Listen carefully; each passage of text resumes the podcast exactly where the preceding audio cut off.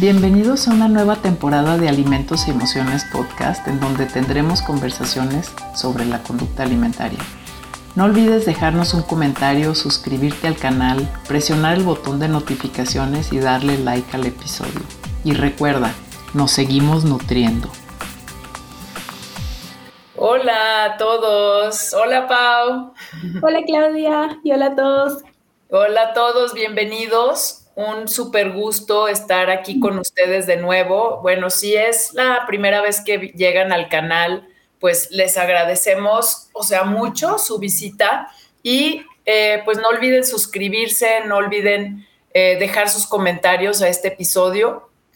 Y también, este, si es, obviamente, si regresan al canal, pues qué gusto, qué bueno tenerlos por aquí. Y eh, y bueno, el día de hoy este, estoy como súper contenta porque está Pau Marroquín con nosotros y vamos a hablar de un tema súper interesante. Pau es nutricionista de Guatemala con un enfoque no centrado en el peso y de liberación corporal, eh, informado en trauma y es especialista en trastornos de la conducta alimentaria. Y lo que hace Pau es que acompaña a las personas a sanar su relación con sus cuerpos y con los alimentos, pero también ayuda a los profesionales de la salud a hacer también lo mismo, pues, que me parece que es un tema muy importante. Así es que, Pau, pues vamos hablando acompañamiento nutricional informado en trauma. Creo que no es esto un tema que todavía se hable, pues, mucho. Sí. ¿Cómo, empezaste por aquí? Pero desde el principio, o sea, ¿Cómo empezaste en nutrición y, y, qué te hizo llegar hasta este momento a este espacio? Bueno, antes que nada, gracias por la invitación. Yo estoy súper emocionada de estar compartiendo por acá. Y pues sí, les voy contando un poquito de cómo ha sido esta historia y tal vez como lo que me ha llevado a, a estar como informada en trauma, ¿verdad? Sobre todo, creo que como esta necesidad de buscar crear espacios más seguros para las personas que acompaño. Eh, yo me gradué de la Universidad Rafael Andívar acá en Guatemala ya hace algunos años, en 2015. Eh, y bueno, o sea, salí de la universidad como nutricionista convencional, ¿verdad? Enfoque de dieta. Según yo me quería dedicar como más al área de deporte porque toda mi vida he hecho deporte y eh, trabajé por un tiempo en un gimnasio y como que después de casi dos años de estar ahí, como que ya no resonaba mucho conmigo la carrera de nutrición y ya estaba así como, me dar un descanso de esto, porque ya no se sentía bien como ir creando planes de alimentación, pesando a la gente, notando conductas que en ese tiempo, pues sí, sí notaba que eran conductas de riesgo, pero tal vez no tenía las herramientas o la información para como decir, esto realmente no está bien, ¿verdad? Y eh, en mi mente yo dije, bueno, me voy a dedicar mejor ahorita como a, entrenar a la gente, ¿verdad? Saqué una certificación de entrenadora personal y según yo, alejándome de, la nutrición. Y luego por una historia personal de mi relación con, con, los alimentos, con mi cuerpo, ¿verdad? Fue que encontré el enfoque no dieta. Lo primero que, como que mi primer, eh, ¿cómo se dice? Como contacto fue con la alimentación intuitiva, que para mí fue como, wow, ¿qué es esto, verdad? O sea, me llamó muchísimo la atención y me hizo como mucho clic, aunque mi alimentación no era para nada intuitiva. Yo decía, wow, o sea, me hace todo el sentido del mundo. Sí, de niña, incluso de adolescente, tuve una alimentación muy, muy intuitiva. Entonces fue como, bueno, hizo mucho sentido y me ayudó mucho a ir trabajando mi propia relación con mi cuerpo, con los alimentos, y ahí fue cuando empecé como ya a especializarme en TCAs, ¿verdad? Y mucho desde el enfoque no dieta, porque encontré esta, no sé si esa asociación, y no sé si la has escuchado, que es EDRD Pro en Estados Unidos, que se dedican a todo lo que es TCA, pero me encanta que viene desde esta parte basada en salud en todas las tallas, alimentación intuitiva, ¿verdad? Incluso tienen algunas certificaciones y todo que no necesariamente son TCA, pero siempre desde este enfoque alejado de, dieta. Claro. Oye, este, ahorita que te escucho como en esta parte de, de cómo, o sea, cómo lo encontraste a través de ir sanando tu propia relación con los alimentos, a mí se me hace tan importante, o sea, que como nutriólogos, nutricionistas, o sea, realmente nos, o sea, yo como le digo a mis estudiantes, o sea, lo primero que hay que hacer todos es conocer como la forma en que cada uno comemos. Porque lo único que podríamos acabar haciendo si nosotros no, no conocemos cómo nos relacionamos con, nuestro, con los alimentos y con nuestro cuerpo es enfermando a la gente, o sea, ¿sabes? A través de nuestra propia prescripción, por nuestras propias creencias y por la forma como nosotros podríamos estar restringiendo y haciendo un montón de cosas. Entonces, me parece que es como un ejercicio de autoexaminación, ¿sabes? Como constante, no en una forma así crítica, pero sí en una forma de, ay, reconozco que, mira, aquí tengo problemitas. Sí, sí, eso es súper importante y que muy pocas veces se nombra, ¿verdad? O sea, yo nunca recuerdo en la universidad, por ejemplo, de que se nos hablara de, bueno, ¿y cómo está tu propia relación con los alimentos y con tu cuerpo? Ni siquiera me recuerdo que, que realmente fueran temas que tocáramos como la relación con, con el cuerpo y los alimentos. pero es súper importante, ¿verdad? Porque acompañamos desde el lugar en donde nosotros estamos o desde las experiencias que vamos teniendo con la alimentación, con nuestro cuerpo. Entonces, y pues yo siempre digo como que yo tuve un gran privilegio de que pude llevar como esto a mi práctica personal antes de la práctica profesional, o sea, como que tenía en pausa toda la parte de nutrición por esto mismo de que ya no resonaba conmigo la carrera. Y luego, después de ya irlo llevando como a mi práctica personal, dije como, bueno, me encanta como todo el tema, me encanta y lo quiero llevar, ¿verdad? O sea, como que quiero retomar otra vez la nutrición.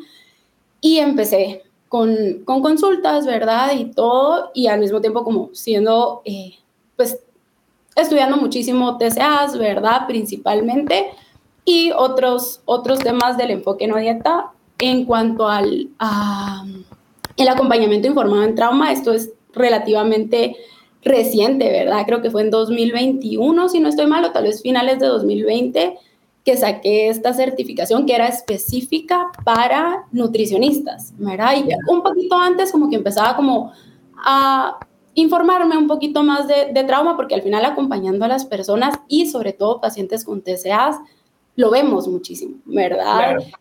Y entonces... Quizás me voy a ir un pasito para atrás, porque no quiero que se me vaya como la idea nada más de preguntarte. Y ahorita ya, si quieres, nos entramos así ya más, más de lleno a lo que es trauma y, o sea, y por qué es tan importante este acompañamiento.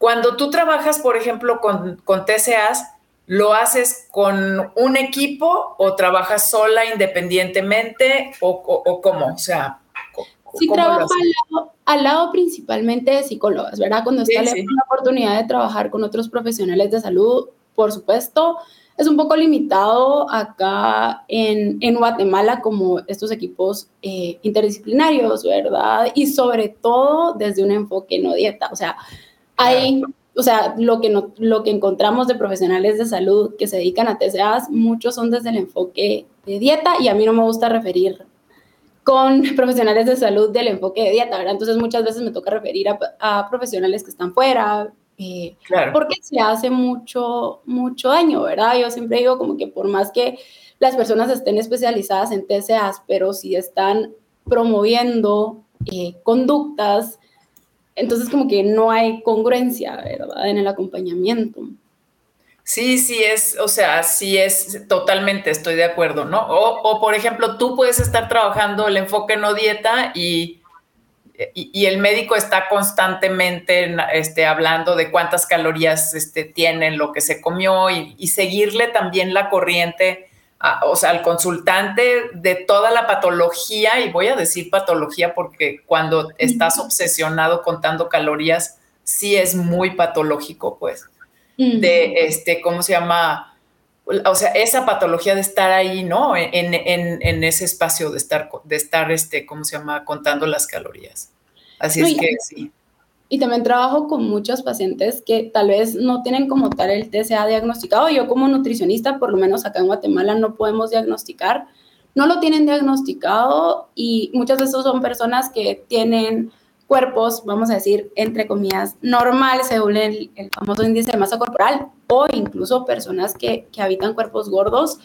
Eh, y entonces lo que pasa acá es que generalmente las recomendaciones que se les dan a las personas son conductas de riesgo, son dietas, reproducciones, ¿verdad? Y entonces... No, no, allá y aquí y en todos lados. Creo que ahí no cambia. A ver, entonces, este, trabajas con estos, o sea, con estas personas y, te has estado enfocando en este eh, acompañamiento informado en trauma, o sea, especialmente para nutricionistas. ¿De qué estamos hablando? Ok, creo que aquí es importante decir que las nutricionistas, los nutricionistas no trabajamos con lo que es el trauma, ¿verdad? Sino que la, la palabra como informado es súper clave. ¿Qué quiere decir? O sea, voy conociendo qué es trauma, el impacto que puede tener en la persona y esto me permite a mí acompañar de formas más seguras. O sea, al final esa es la intención de estar informados en trauma, o, bueno, esto creo yo que es la, la mía, ¿verdad? Vamos a decir, es acompañar de formas más seguras, ¿verdad? Evitar retraumatización, eh, evitar el daño que podemos hacer muchas veces sin la intención. Y es que al final, como profesionales de salud, tenemos un historial muy largo de dañar. Incluso cuando viene desde una buena intención, eh, se puede hacer mucho daño. Entonces, el estar informados en trauma tiene como ese objetivo de cómo podemos ir acompañando de formas más seguras, reconociendo que cada persona va a tener una historia muy diferente y si yo no conozco la historia de la persona, eh, o por lo menos no las primeras consultas, puede ser que la vaya conociendo, puede ser que unas partes, eh, puedo empezar a ser más consciente de, bueno, hay cosas que yo puedo hacer, decir o incluso hasta caras que podría hacer que pueden tener un impacto en la persona. Entonces, ¿cómo puedo estar más consciente de esto?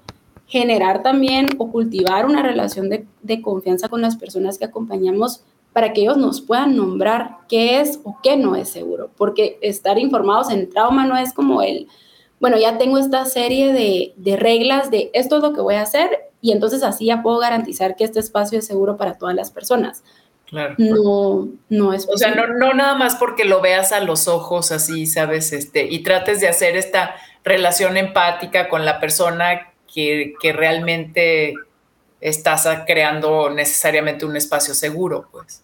Claro, claro. No, y ahorita que decís eso, pienso, justo ayer daba un webinar de cómo trabajar en dejar los planes de alimentación, ¿verdad? Para nutricionistas. Y algo que me preguntan mucho es como, pero ¿cómo podemos dar de formas más amables los planes de alimentación? Y hay ciertas herramientas que no importa qué tan compasivas lo queramos como, eh, como brindar la información, pueden hacer muchísimo daño, sobre todo dependiendo de las experiencias que cada persona ha, ha ido teniendo en su vida. Claro.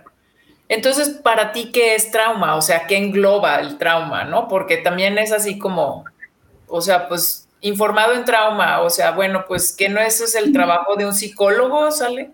Y bueno, ¿y qué es trauma y por qué entonces nosotros debemos de conocerlo? Ok, el trauma es lo que sucede en nuestro cuerpo cuando estamos en una en un evento o en una experiencia de peligro, o sea, como que esta respuesta que tiene nuestro cuerpo y sobre todo lo que se queda, o sea, de esta respuesta lo que se queda en nosotros cuando no tenemos herramientas para enfrentar esto, cuando no tenemos un sistema de soporte, un sistema de contención y entonces tiene diferentes como, tiene un impacto a nivel físico, a nivel emocional, a nivel psicológico, ¿verdad? Muchas veces como que está esta idea de que trauma es, son estos eventos, pero realmente no son los eventos, sino que es lo que nos pasa a partir de estos eventos. Y eh, pues pueden haber un millón de cosas que pueden generar trauma en la persona, ¿verdad? Pero cuando hablamos desde la, del acompañamiento nutricional, incluso dentro del mismo acompañamiento nutricional podemos eh, generar estas, experiencias de trauma ah, y entonces también podemos retraumatizar con esto, ¿verdad? Y eh, también vemos que el trauma afecta la relación que tiene la persona con sus alimentos, ¿verdad? Y entonces es importante conocerlo porque estamos acompañando en cambios de patrones de alimentación o, por ejemplo, acompañar a las personas a que en su relación con los alimentos o con su cuerpo, pero si no conocemos cómo puede impactar, cómo pueden impactar estas experiencias, podemos otra vez generar como este daño, ¿verdad? Ok, aquí se me hace una cuestión así como interesante, ¿no? O sea, yo o, es, o me estoy formando como nutricionista, como nutriólogo, en, aquí decimos en México, ¿no? O sea, o este, y ya generalmente las escuelas, o sea, créeme, yo llevo muchos años trabajando de maestra, en, o sea, formando nutricionistas y, y, generalmente pues la formación puede ser como muy cuadrada, ¿sabes? Entonces es así, esto de que, o sea, trauma, o sea, pero eso no afecta el estado de nutricio, pues, o sea, eso no afecta eh, a la persona ni a su forma de comer, claro que no, o sea, y entonces dices, a ver, no, no, es que sí, ¿sabes? O sea, sí, sí, o sea, un divorcio, o sea, un abuso, un, este, o sea, algo tan sencillo como estigma, o sea, que te hayan discriminado por el tamaño de tu cuerpo, tan sencillo y no, ¿verdad? Que te hayan discriminado, o sea, eh, eh, eh, quiero nada más como que quede claro que trauma puede ser cualquier cosa, pues, eventos. Incluso las mismas, las mismas, restricciones, o por ejemplo, personas que con, con, el tema del movimiento, la actividad física, que han tenido experiencias traumáticas que solo la persona puede nombrar lo que es traumático para ella, ¿verdad? Y entonces una persona que tal vez dice, no sé, mi doctor me recomendó que hiciera actividad física, pero no lo puedo hacer, no lo logro hacer.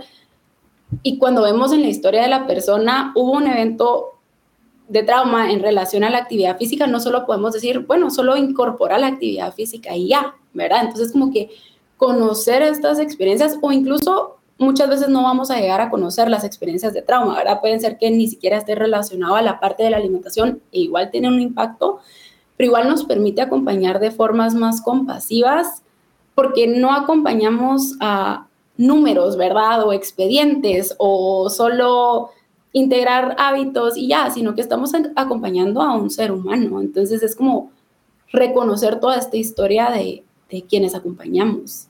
Claro, estoy pensando en, o sea, lo sencillo que es para nosotros, por ejemplo, decir, ay, pues come más verduras, ¿sabes? y, que tal vez tu relación con las verduras haya sido espantosa porque desde chico, o sea, no sé, o sea, algo tan sencillo como eso, ¿no?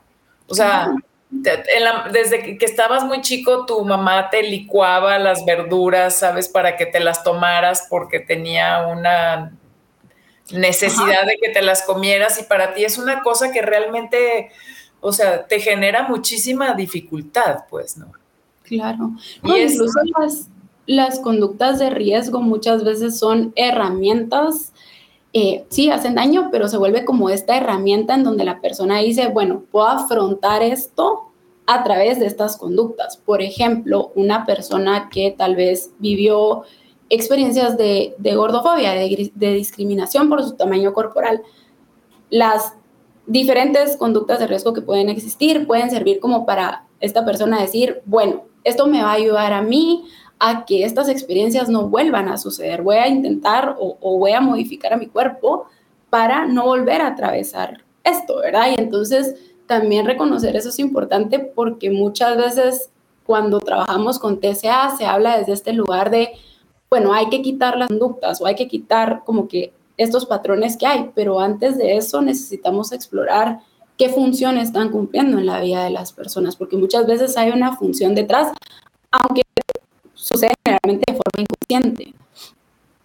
Sí, pero, pero me voy otra vez, o sea, me, me vuelvo en lo que te estaba preguntando hace rato, o sea, finalmente también es la, o sea, claro todo lo que dices, pero otra vez, o sea, ¿cómo yo reconozco como nutricionista mi propia relación con los alimentos? O sea, para saber que lo que yo estoy recomendando o apoyando que haga o no haga, o sea, no vaya a ser una conducta que la va a llevar a esa persona, pues, a generar una conducta de riesgo, pues no sé, está como medio repetitivo lo que no, sí, pero hace, hace todo el sentido, ¿verdad? Y, y, sí, creo que parte de acompañar en general es como observar nuestras propias experiencias y desde dónde estamos acompañando. Hay una frase que me gusta mucho que no sé quién la dijo, pero es como que podemos acompañar a las personas hasta los lugares a donde nosotras hemos llegado, ¿verdad? Entonces,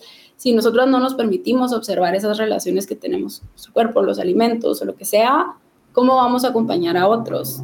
O podemos acompañar, pero a veces vamos a, podemos llegar a hacer daño, ¿verdad? Y en este hacer daño y en este acompañamiento, o sea, ese reconocimiento de lo que a cada quien como decías, cada quien, para, para cada quien, ¿qué es trauma?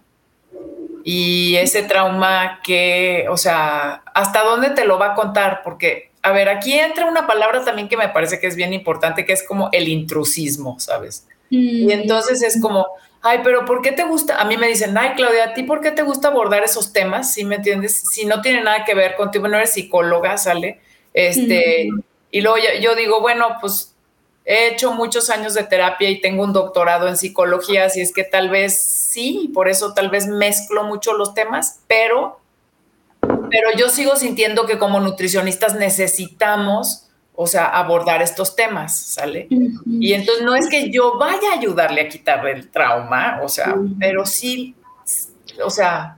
Es que más allá de trabajar en el trauma, porque realmente como nutricionistas, no, o sea, a veces se va a nombrar, ¿verdad? Como estos ejemplos que, que he ido dando que van relacionados a la alimentación, el movimiento, ¿verdad?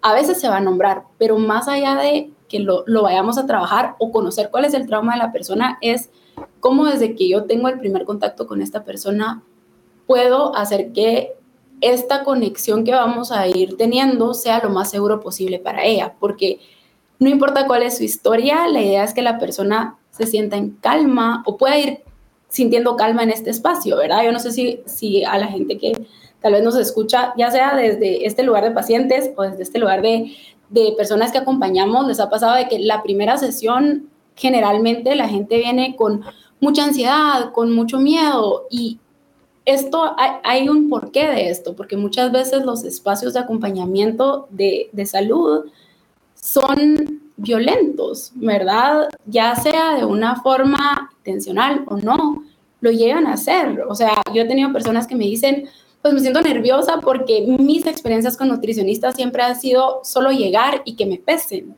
y ni siquiera están escuchando mi historia o ni siquiera están escuchando por qué estoy aquí. Entonces, tener un acompañamiento informado en trauma no es necesariamente vamos a ver qué te pasó, vamos a trabajar en esto, sino que es esta persona ha tenido diferentes experiencias en su vida y quiero poder acompañarle eh, con la mayor calma posible, que se pueda sentir segura, que lo que sea que para esta persona es importante, lo podamos trabajar desde este lugar sin ningún juicio, ¿verdad? Entonces, sí hay una gran diferencia entre trabajar con trauma y el estar informados en trauma. Y a mí me encanta que Fiona Sutherland, que es con quien tomé yo esta certificación de, de trauma, ella dice, pues realmente todos los profesionales de salud necesitaríamos estar informados en trauma, porque trabajamos con seres humanos. Claro. Entonces, ¿cómo cambiaría? justo te iba a preguntar, o sea, ¿cómo te has formado? ¿Sabes? O sea, ¿a quién puedes leer y todo? Yo te decía hace rato que a mí también me gustaba mucho Gabor Mate, ¿no? Y él, él habla mucho, pues, y me gusta mucho porque habla mucho de trauma. De, este, él habla, por ejemplo, que hay un trauma de T mayúscula y un trauma de T minúscula, ¿no? Y el trauma de T mayúscula es aquellas cosas que, ¿verdad? Que todo el mundo piensa que son traumáticas, que te pueden afectar, como podría ser un divorcio o una muerte de una persona, o etcétera, ¿no? Eso, y, entonces está, y, es una cosa que está, ¿no? Como en la consulta, como ahí, como, como, como detrás, ¿no? O sea, el como, está como presente y, y no, como que, como dices, o sea, no eh, ¿Cómo puedo escuchar a la persona sin necesariamente tener que, yo, yo no voy a resolver el trauma, pero ahí está, o sea, ahí está en la consulta de nutrición, pues. Y entonces dice, por ejemplo, que este, este, trauma de T mayúscula son los que todos pensamos que son los traumas, ¿verdad? O, ay, se le murió una, un hijo, por ejemplo, o algo, ¿no? Pero luego están como los traumas de T minúscula, ¿sabes? Que son aquellas cosas que, muchas veces ni siquiera sabemos como, como consultantes, pues, que tuvimos. Y que otra vez llegamos a la consulta nutricia cargando con una serie de cosas que no sabemos tampoco, porque tal vez al, al, acompañar, tal vez también estás ayudándole a la persona a reconocer que ha sufrido un trauma por, porque ha sido criticado en un gimnasio por el por el tamaño de su cuerpo, por ejemplo. Sí, entonces es como, no voy a asumir que solo se trata de no sé, es que pasa mucho esto de que creemos que los pacientes no se quieren comprometer con sus procesos o que, eh, no sé cuál es la palabra, ahorita se me fue esta palabra, ¿verdad? Pero pues básicamente eso, ¿verdad? Que como que no quieren hacer el trabajo, pero si vemos más allá, hay otras cosas que, que, influyen, como esto que tú decías, ¿verdad? O sea, una persona que tal vez no quiere incorporar, no puede incorporar el movimiento y, y tal vez está culpabilizando y diciendo, es que no tengo fuerza de voluntad, es que eh, siempre lo intento, pero no lo logro hacer, de plano hay algo mal en mí. Qué diferente cuando ofrecemos un espacio en donde veamos qué más hay, o sea, tal vez estamos viendo solo la puntita del iceberg, qué más hay abajo, ¿verdad? O sea, qué ha pasado en tu historia y cómo podemos ir integrando lo que sea posible para ti, o que a veces es, tal vez eso necesita quedarse a, un lado por un tiempo y también está bien, ¿verdad? O sea, no solo es estos cambios de hábitos y ya, sino que hay muchas veces estas historias detrás. Cuando tú empiezas a hacer una, o sea, cuando empiezas con una consulta de con una persona por primera vez, o sea, yo tengo este pleito, no pleito, es casi diría que es un pleito también con mis alumnos, ¿verdad? Porque es así como estás hasta, hoy en la mañana hablaba con ellos, ¿no? Y, este, y les decía, a ver, vamos a hacer un seguimiento, ¿verdad? O sea, de, de un consultante en una etapa de la vida. Entonces, me van a, o sea, ¿qué van a hacer? O sea, van a sacar su historia clínica, ya sabes, y van a tratar de llenar números y medidas y pesos y entonces le van a medir esto y le van a medir el otro y van a hacer una evaluación del estado nutricio exhausta. O sea, esa es la forma como ustedes pretenden abordar a un consultante que llega con ustedes por primera vez, por favor díganme que no, ¿verdad? Y se me quedan viendo, o sea, sabes, con una cara de, espanto, así como, pero nos está diciendo que toda la clase que acabamos de tener anteriormente en el semestre pasado no sirve de nada, ¿sí me Acá, sí. Están así como impactados, o sea, entonces yo, yo te preguntaría, o sea, ¿cómo abordas, pues, sabes, a tus consultantes? Porque no los, o sea, ya de, de entrada al ser antidieta, y antipeso, o sea, pues no los vas a abordar de esa forma, ¿verdad? Bueno, primero yo trabajo, ahorita estoy 100% en línea, ¿verdad? Ya desde, tal vez antes de pandemia sí estaba eh, atendiendo eh, presencial y desde ahí estaba quitando como esta parte del peso, ¿verdad? Si alguien me pedía como pues que se quería pesar, pues la autonomía ante todo. Ah, pero yo trabajo en línea, entonces creo que eso facilita bastante. Realmente en la primera sesión a mí lo que más me importa, y bueno, por supuesto lo que sea importante para la persona, pero es conocer su historia, ¿verdad? Conocer, bueno, yo estoy aquí porque quiero trabajar, porque, no sé, aparecen atracones y, y quiero atender esto. Bueno, me interesa conocer cuál es tu historia con tu relación con los alimentos, porque lo que está sucediendo en este momento no es algo que sucede como aislado, sino que muchas veces hay como estas partes del rompecabezas que se van uniendo, entonces poder escuchar y que yo, yo siempre digo que para mí es bien valioso cuando termina la sesión y la gente me dice como, gracias porque tal vez nunca había podido hablar de esto en otro espacio, ¿verdad? Y eso también puede ser muy sanador el que podamos escuchar sin juicio, o sea, no estamos haciendo algo directamente con, con las experiencias de la persona, pero el escuchar puede tener mucho, mucho poder en el acompañamiento. Y por supuesto la historia clínica también va a ser importante, ¿verdad? A veces en la primera sesión podemos como llegar a cubrir todos los puntos que son importantes en el expediente de la persona, vamos a decir, y otras veces nos lleva más tiempo. Y también dependiendo de qué quiera trabajar la persona, pues van a haber puntos que nos vamos a enfocar más, ¿verdad? O sea, hay personas que directamente van porque mira, tengo alteraciones en estos laboratorios. Bueno, igual me interesa conocer tu historia, pero tal vez a la persona como tiene buena relación con los alimentos, con su cuerpo y es más como cosas muy puntuales, pues va a depender, ¿verdad? Va a depender.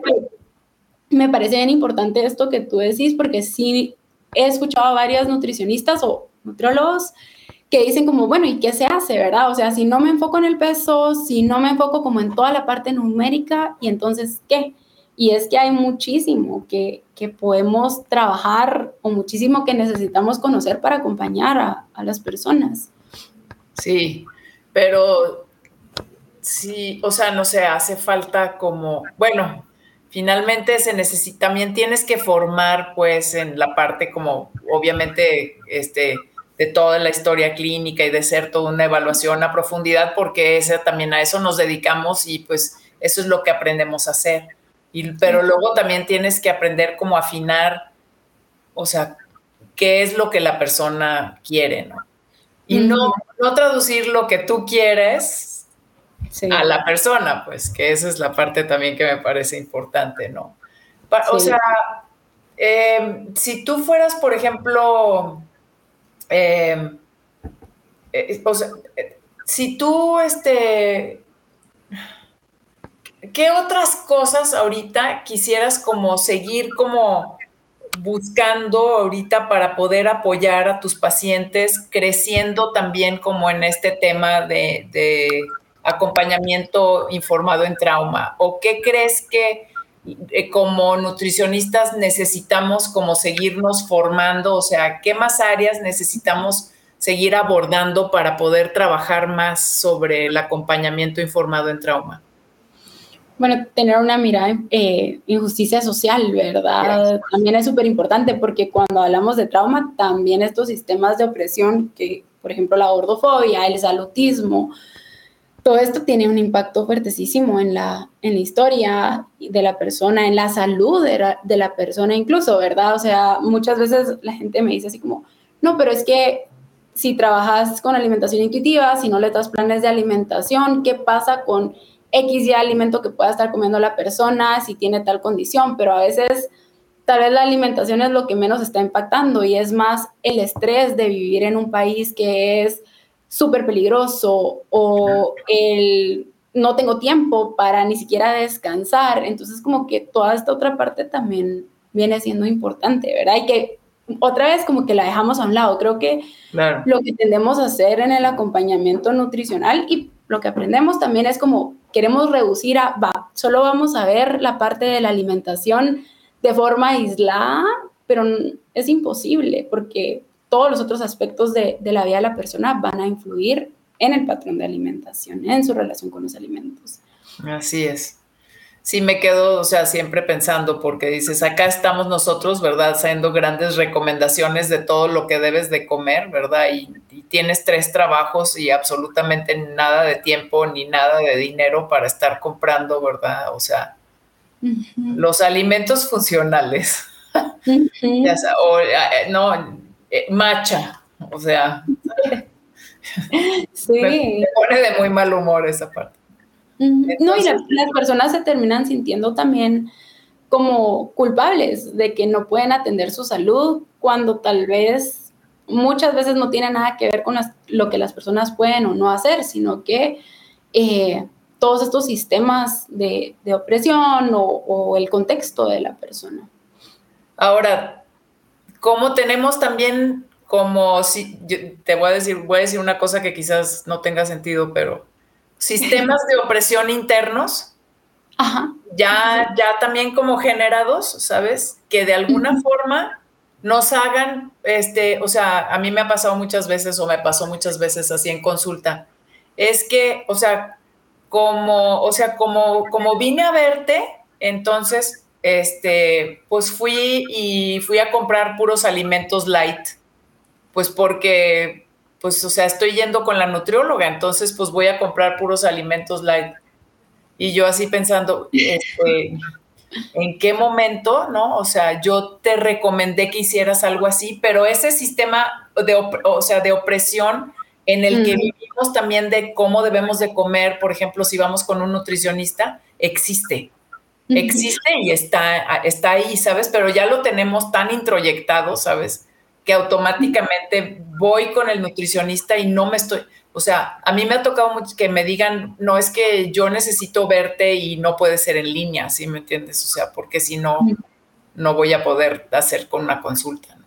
Sí, no, y es súper importante eso que tú decís de que ya los tenemos internalizados y también eso es parte de, de una mirada informada en trauma, es reconocer que existen estos sistemas, pero no solo allá afuera, sino que existen en nosotros, o sea, al final es en el mundo en el que hemos crecido, eh, en la carrera de nutrición se refuerzan muchísimos de estos sistemas de opresión.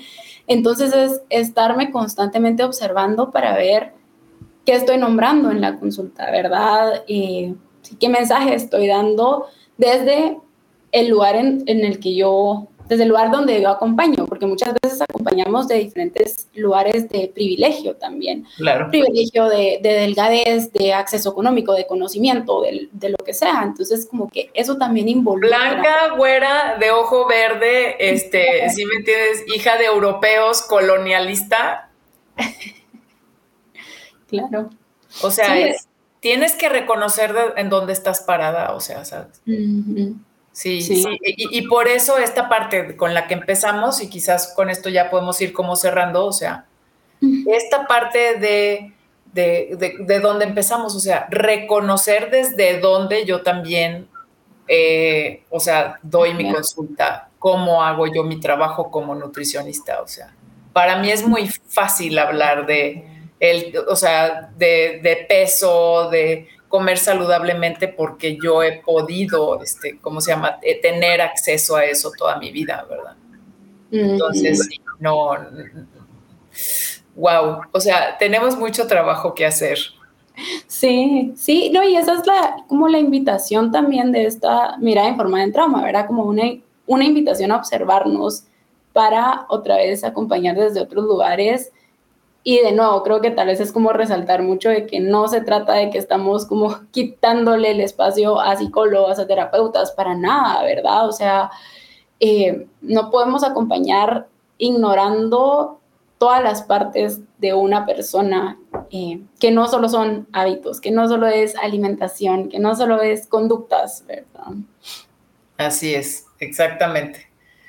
Este ¿Qué tipo de acompañamiento estás ofreciendo en este momento? Yo creo que es un buen momento también para que nos platiques de lo que estás haciendo y a quién va dirigido, ¿no? Eh, bueno, por el lado de, digamos, el acompañamiento a pacientes, eh, terapia nutricional o el acompañamiento uno a uno, ¿verdad? Principalmente trabajo con, con personas que están atravesando un TCA, que tienen conductas de riesgo, dietistas crónicos, pero también hay otros eh, casos que se abordan en, en, ese espacio. También ahorita un taller voy a tener la próxima semana que habla sobre cómo podemos ir haciendo las paces con, con nuestro cuerpo, ¿verdad? Ir mejorando esa relación con nuestro cuerpo. Y para profesionales de salud también tengo espacios supervisión uno a uno. Y aparte, ahorita que estamos terminando con, con Monse, que creo que va a estar acá la otra semana, que es, Así es. amiga, colega, eh, que creamos este, este acompañamiento para profesionales de salud, especialmente nutricionistas, que es bases del acompañamiento nutricional informado en trauma. Ahorita estamos por terminar la primera edición, tenemos como muchas ganas de poder sacar una segunda edición para quienes estén escuchando y tal vez estén interesadas en más de, de este foco o esta mirada. Pues, esos son algunos de los, de los espacios que están ahorita. Pues a mí me parece excelente, así es que yo cuando vea que estás, este, ¿cómo se llama? También subiendo pues en redes todo, todo el espacio, sobre todo para el acompañamiento, o sea, para los profesionales, ¿no? Me parece bien importante. Por ahí te los voy a mandar. Sí, yo feliz. Qué bueno. Me, da, me, ha dado muchísimo gusto poder hablar de este tema contigo, este, ya Monse, te ando diciendo. Este, muchísimas gracias, la verdad. O sea, qué, qué, qué bueno, o sea, que ya, que ya los nutricionistas se están formando en estos temas, qué bueno que estamos tratando ya también de abordar la nutrición desde otros lugares, lugares más compasivos, más, más, más amables, ¿no? Sí, gracias a ti también por la invitación. Fue un placer platicar en este espacio y, estar acá.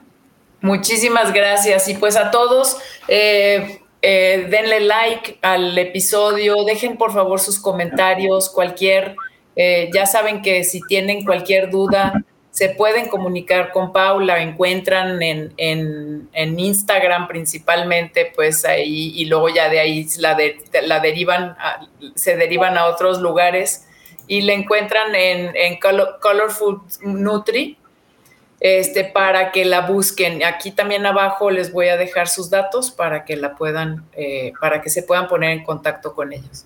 Y este, bueno, recuerden que para todos, pues nos seguimos nutriendo. Así es que nos vemos a la próxima. Hasta luego. por escuchar este episodio de la temporada 6 de Alimentos y Emociones Podcast. Si te gustó este episodio y quieres apoyar al canal para que sigamos creciendo, no olvides suscribirte, darle like, dejarnos un comentario y activar la campana para recibir nuevas notificaciones de los próximos estrenos. Y recuerda, nos seguimos nutriendo. Gracias por escuchar este episodio de la temporada 6 de Alimentos y Emociones Podcast. Si te gustó este episodio y quieres apoyar al canal para que sigamos creciendo, no olvides suscribirte, darle like, dejarnos un comentario y activar la campana para recibir nuevas notificaciones de los próximos estrenos. Y recuerda, nos seguimos nutriendo.